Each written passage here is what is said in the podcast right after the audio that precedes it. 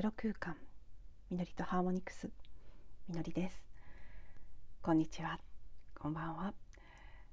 はい、えー、今私が録音をしているのは10月の1日お昼のちょうど1時 ぐらいになっています。つい先ほどまで午前中セルフアイデンティティするホポノポノの KR さんの講演会にオンラインで参加していてそれが終わった直後あこのねとってもクリーニングされたなって感じているこの今この瞬間の状態のまま録音をしたいなというふうに感じたのでちょっとお腹すいたなと思いつつも先にポッドキャストを撮り始めました。まずそうですねあ今日は主にその講演会を通して私自身が感じたことを中心にお話ししたいんですがその前にこの数日の流れ少し私が感じてきたエネルギー的な部分なんかをお話ししてからその本題の講演会を受けて感じたことの方に入っていきたいと思っています。えーと、またねちょっとバタバタしていて間2日空いてしまったんですけどまずおととい29日、えー、午後7時前ぐらいですかね満月お羊座での満月を迎えまして、まあ、とってもまた美しくってうん割と大きい。今回も一応スーパームーンの部類に入ってたみたいですけど一番大きい、ね、のは8月で終わりましたけどまだ大きい方だったみたいで実際かなり強く輝いているお月様あと今回中秋の名月とも重なっているといたということですごく綺麗な月をうん眺めることができました。その満月の日を挟んでの昨日は、えー、一粒万倍日大安でもあったということで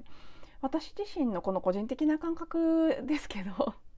ね、一致する人もいらっしゃれば違う風に感じてる方も当然いてそれはもうみんなそれぞれ体験してることは違って当たり前なんで、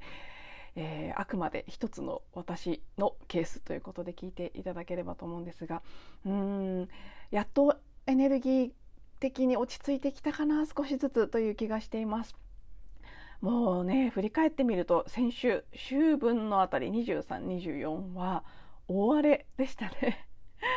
熱も出るしじんましんも出るし涙も出るしもう後悔という後悔が溢れてくる後悔だけじゃなくいろいろな感情が溢れているということいったということでねすごく浄化力が強い今回の秋分やっぱりそれだけ降り注いでいたエネルギー値が高かったということなんだと思うんですよね。週明けて25日ぐらいから急にもうびっくりするほどどんどんジンマシンは引いてきてうん結構ねこの1年体調を崩したりするとジンマシンが同じように股関節のあたりに出ることが続いてたんですけど今回も同じく両足の股関節のあたりに特に強く出ていて、うん、ここに何かあるんだなと思いながらクリーニングなんかをして過ごしていましたけどそうですねその時期が過ぎたら勝手に引いていくということで、うん、まあそうだったんだなとそういう時だったんだなというふうに感じて。いました。そしてそうですねジンマシンは週明けてから弾き始めたんですけど感情の浄化はまだこのね一旦落ち着いてそしてまた一昨日の満月に向けて少しね別の種類のものあまだまだ自分を愛せてなかったなっていうふうに気づかされるような自己価値観であったり自己愛の部分に関わるさまざまな記憶が出てきたりしてうん、あ私本当にこんなにまだまだ癒されてなかったんだって気づくような体験がいくつかありました。子供の頃のことを思い出したりもそうですね。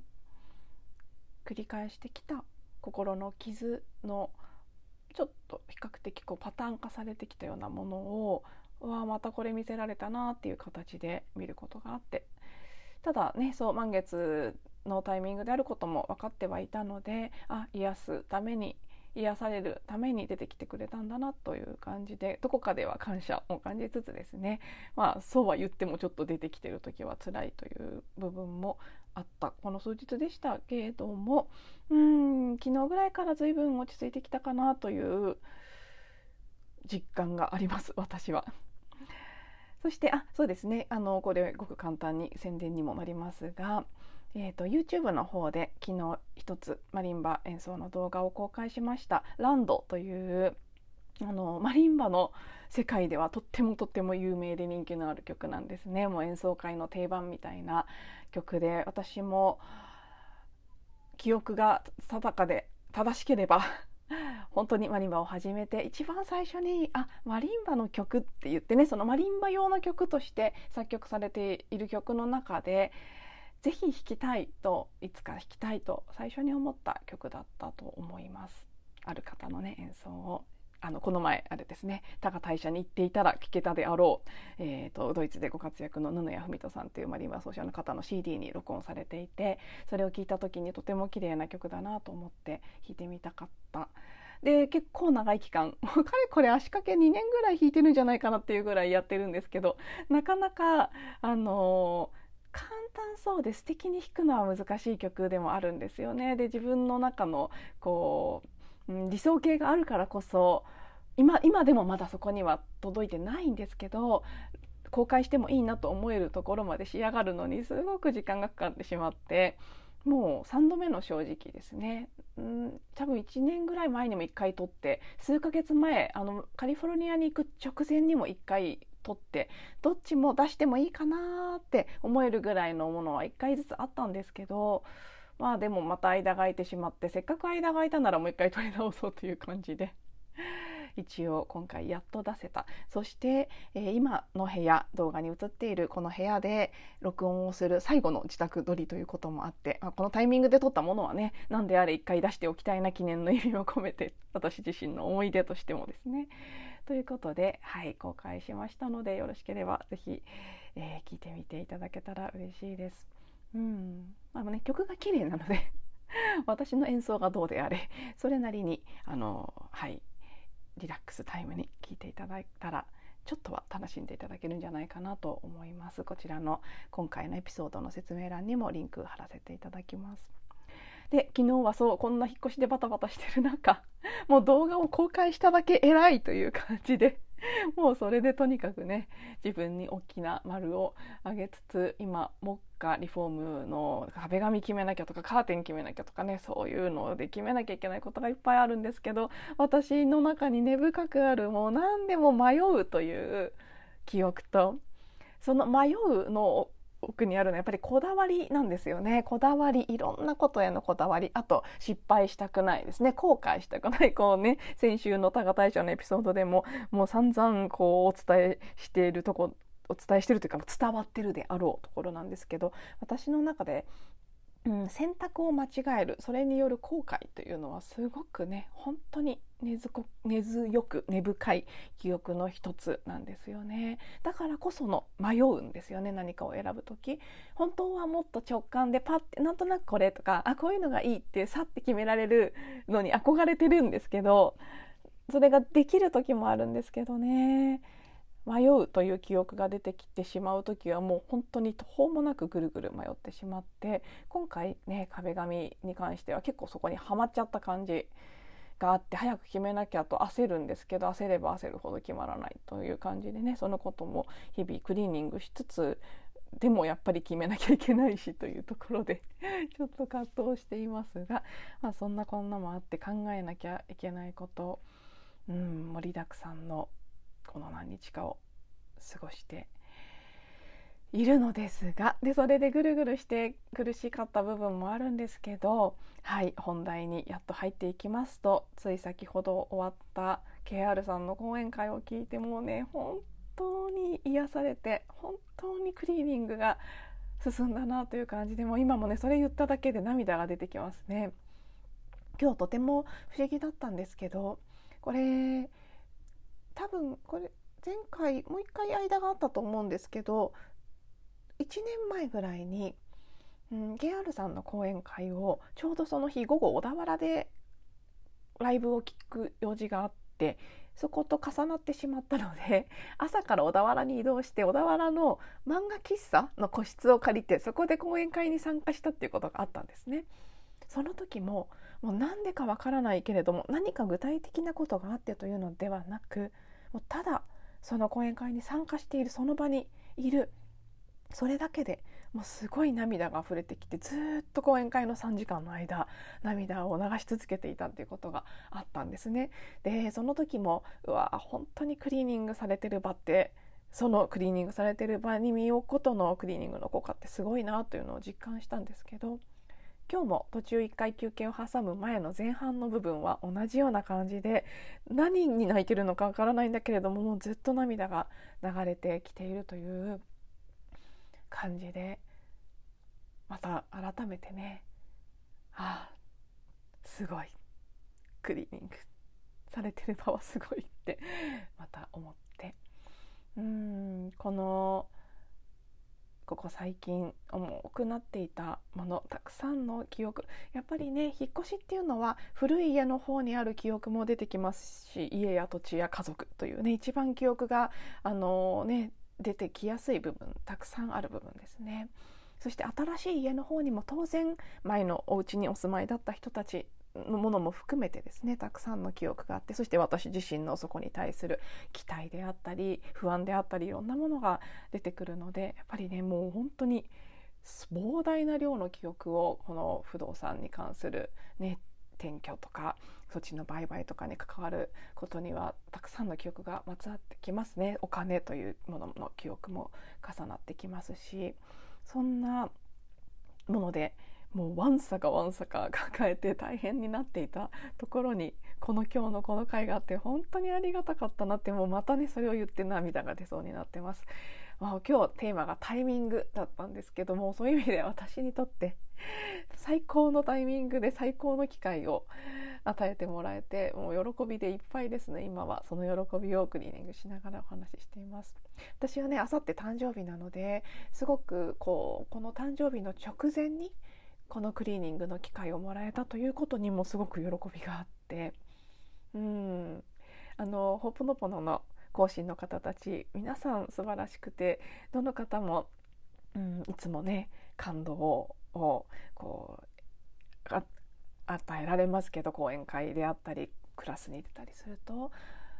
でもやっぱり私は KR さんが特に好きというかなんかねやっぱりなんなんだそういう比較っていうのも記憶なのでねこうやっぱりすごいとかそう言ってるのも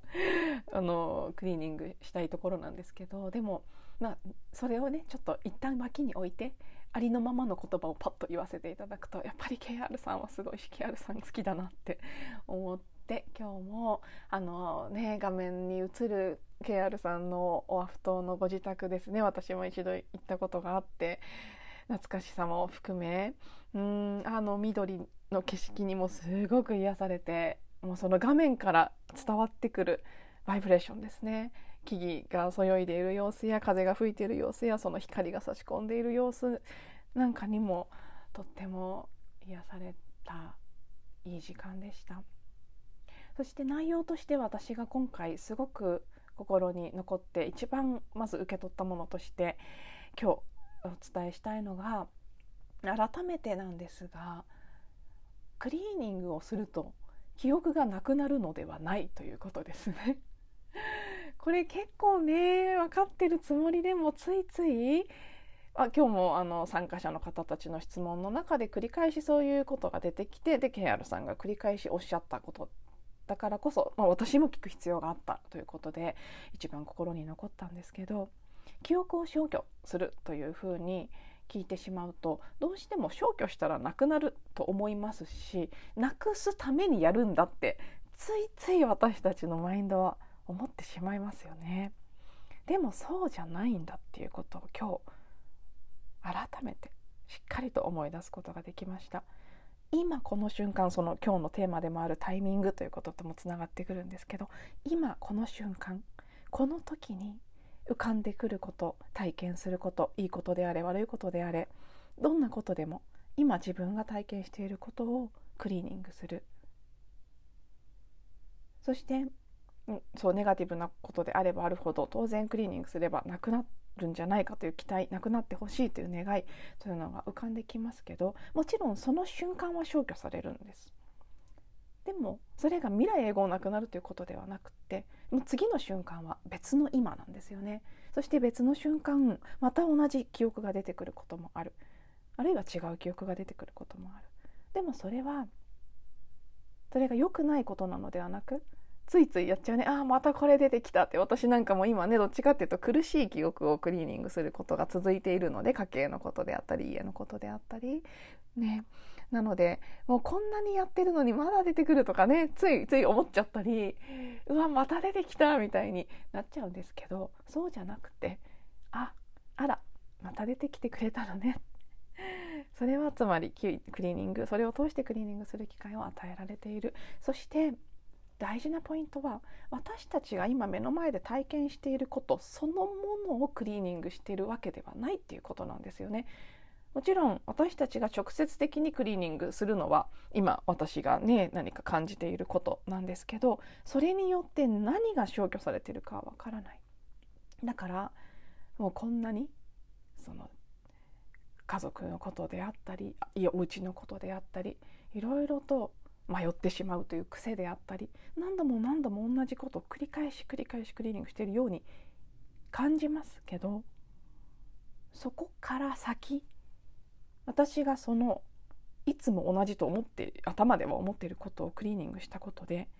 消去されている見えないその潜在意識のよくあの氷氷山の絵で例えられますけどその見えてる氷山の一角の部分はいつも同じことだったとしても見えない部分まで含めてクリーニングされてるものが本当の意味で何であるかは私たちには知りようもない。そして計り知れないぐらいの大きなたくさんの記憶が消去されていっている。なので今日ねお話にあってああそうかって思ったのは今ね、だから自分が「うわまたこれ出てきた」って例えばその父にイラッとするとかね。お家の「あなんかここがこうだったらよかっただったらよかった」っていうなかなかそのね自分が住むとなる前内見とかの時には分からなかった細かい部分のいろいろなものが見えてきたりしてああなんかなってモヤモヤしたりする。それがもしくはそううわまた迷ってる私また悩んでる私なんでこんなに迷うんだろうとかね。そういう同じことをクリーニングしてるように見えてもその奥ではもしかしたら未来に起きるかもしれないもっともっともっとクリーニングしなかったら大きな問題になっていることをクリーニングしているかもしれないしこんな3階建てのお家に住んで今からこの年から何年住めるんだろうみたいな不安とかも出てくるんですね。両親があの年齢のことでもう戸建てには住めないとかそういうことを言う時にもうそんななんかそういうこと思うからそうなるんだよとか人には言うくせにあ自分が結構そういうね年を取ったら体が不自由になるとかそういったことへの不安を思った以上に持ってるんだなっていうことであったりそういうのもたくさん見せられてるんですね最近。それをでも今この瞬間見せてもらってクリーニングしているからもしかしたらですよそれを期待するのも違うんですけどでももしかしたら将来そう大きな怪我をしたり病気をしたりあるいは何かお金で苦労したりとか何かのもっと大きな記憶を今消去する機会をもらっているということなのかもしれないんですよね。なのでそう。なんでこんな毎日毎日こんなことで苦しまなきゃいけないのと思ってます。ましたけど。ああ違うんだなって。今たった今この瞬間出ていることそれを毎週毎週クリーニングするそのことによって何かもっともっと見えないところにあるたくさんのものをクリーニングする機会をもらっている。本当にそういうことなんだなということ、うん、改めてしみじみと理解するというかうん。受け止めることができてすごく本当にいいタイミングでいいリマインドをしてもらえたなという気がしています。うん、はい。なのでそうですね。まあなんかやっぱり私はほぼのぼのをやっていこうと。しつこいようですがこちらのポッドキャストでもまたねあの本当に引っ越しに関連してクリーニングのすごくね体験談としてシェアしたら面白いというか参考になるかもしれないなと思ってるエピソードなんかはあるんですね。他にも。是非そんなのもまたねおいおいお話ししていきたいなと思ってますし、まあ、これはね完全に余談というか私の独り言的になりますけど、まあ、全部独り言ですけどね 言ってしまえば。あのそうポッドキャストであれ YouTube であれねもう少しそうあのチャンネルの中身を整理精査していきたいなっていう思いはいつもあるんですよね。ポッドキャストもホーポノポノのことを話すのであればほぉぽのぽののことを話すチャンネルですっていうふうにした方がねもう少しターゲットもクリアになりますし探してもらいやすくもなるでしょうし本当はこうそれならそうというふうにしたらいいかなと思ったりする部分もあったりあるいはその音のことをやるのであれば音のことをやるって、まあ、チャンネルを分けるのも一つのアイディアかもしれないですしとはいえね複数ハンドリングするのは大変だったりもするので今はなんとなくごちゃ混ぜでやってしまってるんですけど番組の説明であれうんまあね、YouTube の方も最近なんかねこのホーポノポノに関することを話してる動画が YouTube の中で1個だけあるんですけどそれの再生回数が異常に伸びてるんですね。なので本当はもうちょっとあの YouTube の方でも話してみてもいいのかもしれないなと思ったりもしてるんですけどちょっとそこの住み分けであったり切り切り分けであったり何かそのねなんかまとめていきたいなっていう感じは ありつつのただこう具体的にどうしようって思うと手が止まってしまうところもあるので、まあ、それはねまず その思いをクリーニングしながらはいインスピレーションによって何か最善の形が見えてくるのをもうしばらく待ってみたいなと思っております。ということではい今日は KR 参講演会を受けてのセルフアイデンティティするほぽのぽのメインのお話でした。最後まで聞いていただいてありがとうございます。おそらくあさって取れるんじゃないかなと思っていますのではい明日はお休みの予定です。はい。ではまた次のエピソードでお会いしましょう。